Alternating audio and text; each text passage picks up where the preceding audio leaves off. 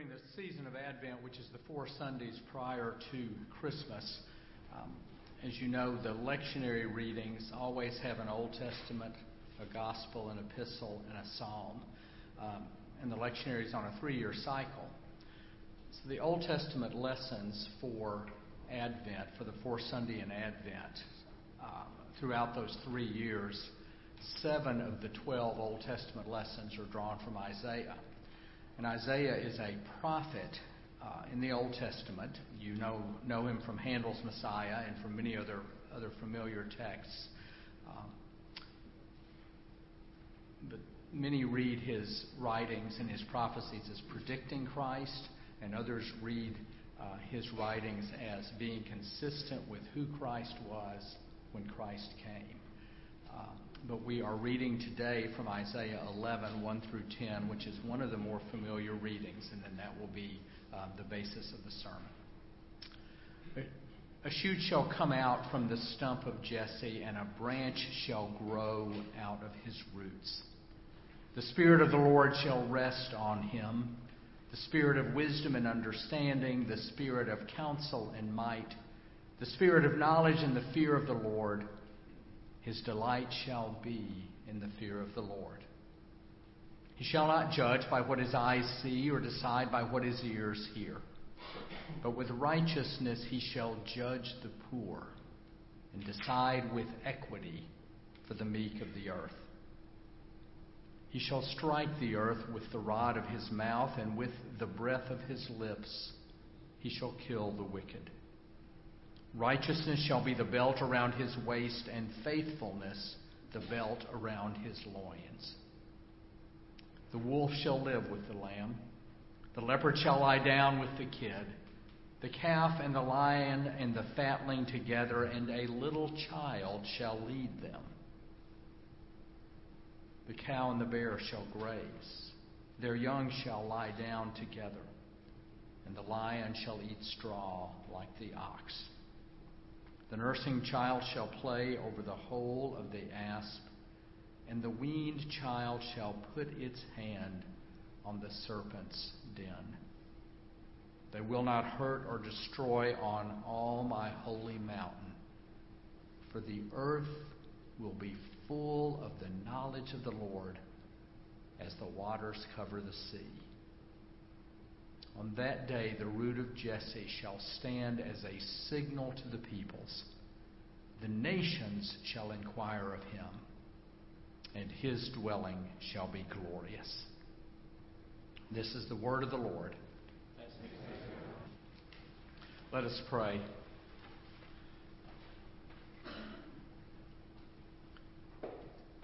Lord, as we gather today, May the words of my mouth and the meditations of our hearts be acceptable in thy sight.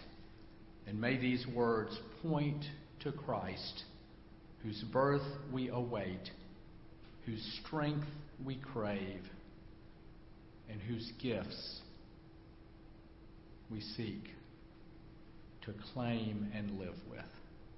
In the name of Christ, amen.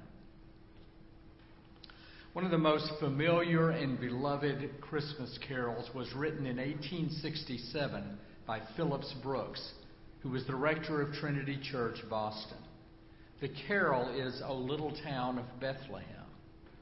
In addition to being quaint and beautiful, its third stanza expresses a terrific Calvinist concept, even though Brooks must be forgiven for being not Presbyterian but Episcopalian. The stanza is this How silently, how silently the wondrous gift is given. So God imparts to human hearts the blessings of his heaven. No ear may hear his coming, but in this world of sin, where meek souls will receive him still, the dear Christ enters in. In this stanza, the word gift is capitalized. The wondrous gift is given. It is a reference to Christ. And in the next lines, the hymn makes the bold promise and claim that not only is Christ himself the gift, but also Christ brings with him a series of gifts for our benefit. So God imparts to human hearts the blessings of his heaven. Two weeks ago, the Sunday before Thanksgiving, I preached a sermon in which I said that at the beginning of Jesus' ministry during his temptation in the wilderness, Jesus refuses to use the power he has to turn stone into bread, to rescue himself from death, and to bring his rule and reign to the earth through using the political and economic power of all its kingdoms. In the same vein, I said that at the end of his ministry on the cross, Jesus refuses to come down from the cross and save himself from death. I said that in both these instances, Jesus holds back on using power that he has so as to place freedom and responsibility and power in our hands. It is as if Christ's refusal to save himself from the cross is his way of entrusting the world to us. Now, that evening, the Sunday before Thanksgiving, Maggie and I began a Thanksgiving trek to Iowa via Cleveland, where her 97 year old mother lives. We got to Cleveland midday on Monday. Her mother had already listened to this sermon on her iPad, which to my delight she does every week using a device that in my, my low techness I don't even own. But she, whose husband was a minister and whose father in law was a missionary, she who has listened to no telling how many sermons from Presbyterian ministers in her 97 years, greeted me by saying, This was one of the best sermons you've ever preached. For the first time, for the first time, she said, somebody has finally explained to me why Christ just didn't get down from the cross and save himself. He wanted us to take responsibility for the world. Now, you can imagine that her comment made my whole Thanksgiving week. Several days later, after leaving Cleveland, driving to Iowa, spending it with, with Maggie's family there, several days later, we began the long drive back to Alexandria under a gray Midwest sky. The Christmas carol was floating around in my mind on the long trek across I 80 and the Pennsylvania Turnpike. And the Thanksgiving greeting from my mother in law was in my mind as well, both of which affirm the tremendous power and responsibility that we have been given as humans. When I get back to the office in Alexandria, I open up the passage before us for this week, the passage that we've just read. It contains the beautiful words from Isaiah that most of us know from Edward Hicks's multiple paintings, The Peaceable Kingdom. The wolf shall live with the lamb, the leopard and the kid shall lie down together, the calf and the lion and the fatling together. We know these words, we've seen them visualized. But for some reason this year, my eyes move up the page a bit to the opening verse of this passage. A shoot shall come out from the stump of Jesse, and a branch shall grow out of its roots. Now, having driven across the prairie in which the colors have fallen to the ground, and having arrived home to leaves in my yard, brown and unraked, which they still are, I notice that this passage in its opening verse is a promise of new life. A shoot shall come out from the stump of Jesse, and a branch shall grow out of its roots. Then I remember that Jesse is the father of King David, and that David is, an, is a descendant of Christ. And I realize that these genealogical connections are a major reason that Christians read this passage in Advent. A shoot shall come out from the stump of Jesse. The shoot, the branch, the new life is Christ, David's descendant, even called by Matthew the son of David. You got to keep following me along here. Then, looking a little deeper, I learned that in the preceding chapter of Isaiah, chapter 10, the people of Israel have seen their land destroyed. They have been carried off into exile. And they have interpreted that devastation of their present moment as God's response to their failures and unfaithfulness. It's an interpretation a bit more punitive than I normally think of God, but it's an interpretation found in this text that they held. So be it. So be it. Thus, when our chapter 11 opens, the people of Israel seem to be standing in the midst of a hollowed out and smoldering forest, a land that shows no signs of life other than the smoke and ash beneath their feet. Think Gatlinburg. Smoke and ash.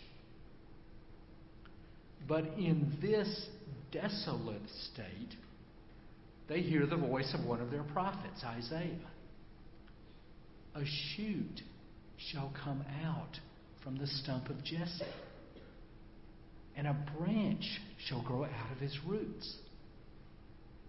It's a sign of life in the midst of death of new growth emerging out of destruction.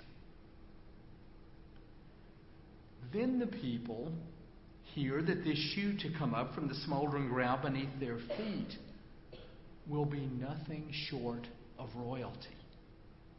He shall not judge by what his eyes see or decide by what his ears hear. But with righteousness he shall judge the poor and decide with equity for the meek of the earth. He shall strike the earth with the rod of his mouth, and with the breath of his lips he shall slay the wicked. Righteousness shall be the belt around his waist, and faithfulness shall be the belt around his loins. This is a vision given to the people of Israel, God's people, in exile. And it is a vision of a new ruler, a new king, a liberator, one who rules with both justice and strength, a Messiah for whom they yearn. I then noticed that the promises that God makes concerning this ruler to come, this one hoped for and anticipated from the stump of Jesse, involves some gifts. The Spirit of the Lord shall rest upon him. The Spirit of wisdom and understanding. The Spirit of counsel and might. The Spirit of knowledge and the fear of the Lord. His delight shall be in the fear of the Lord. I do a bit of homework on these phrases, and I find that the spirit of wisdom and understanding involves the practical wisdom of facing reality and dealing with it squarely. The spirit of counsel and might involves the right combination of diplomatic and military judgment, particularly needed in a ruler. And the spirit of knowledge and fear of the Lord involves an appropriate piety and ultimately a reverence for God. These gifts that are first mentioned in Isaiah are what we Christians believe Christ brings. What the stump of Jesse brings as we exercise his rule in the world. We call these the gifts of the Spirit. They are the blessings of his heaven rhapsodized in the carol. They are the blessings that Christ imparts to human hearts. that we might use them in His world. To, to connect the Episcopalian beauty of the carol with our Presbyterian seriousness, I found a comment that Calvin wrote on the passage from Isaiah. 300 years before the hymn was written, Calvin said, Christ came not empty handed, but well supplied with all gifts, that he might enrich us with them.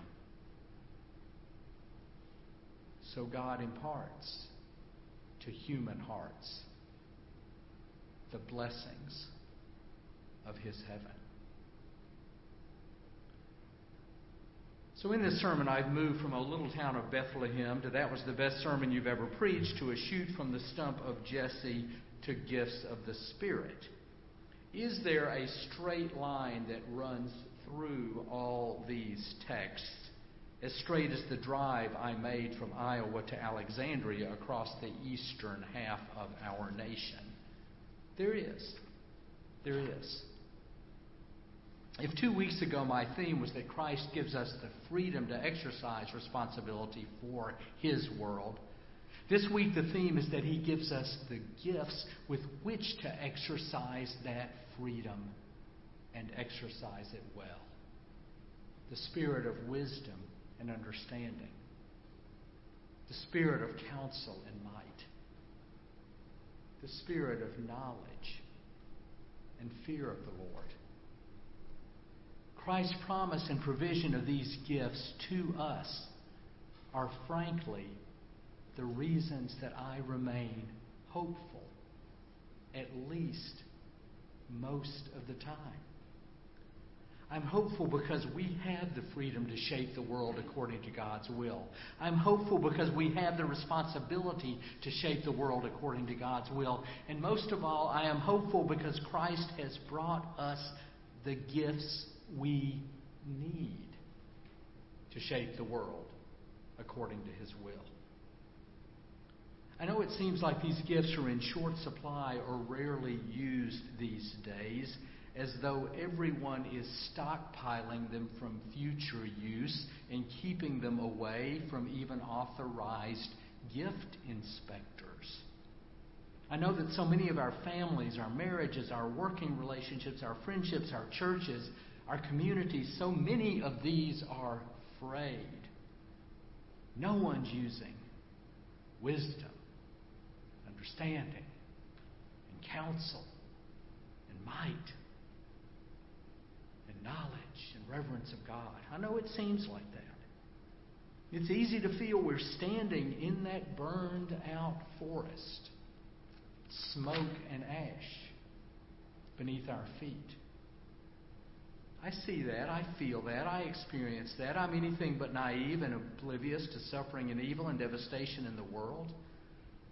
I know the need we feel to say to all for whom we're responsible what the sergeant on one of the few television series I have ever watched in my adult life used to say on Hill Street Blues in the 1980s to his officers before they went out on the street every morning. What was it? Be careful out there. I know that we need to be careful out there. But I also know that in the burned out forest in which we live, a tiny shoot sprouts up from a branch, a shoot from the stump of Jesse, a shoot that will eventually become a king in Jerusalem and which will eventually lead to the birth of a different kind of king in Bethlehem a thousand years later. I know that when the one born in Bethlehem arrives, through him we will have come to understand ourselves to be freer than we have ever understood ourselves to be free. I know that when the one born in Bethlehem arrives, he entrusts us with this great responsibility for his world. And I know that when the one born in Bethlehem arrives, he doesn't arrive empty handed. And I know that if and when, in the meekness, in the humility of our souls, we will receive him. The dear Christ enters in, and the reign and rule of God truly begins. Amen.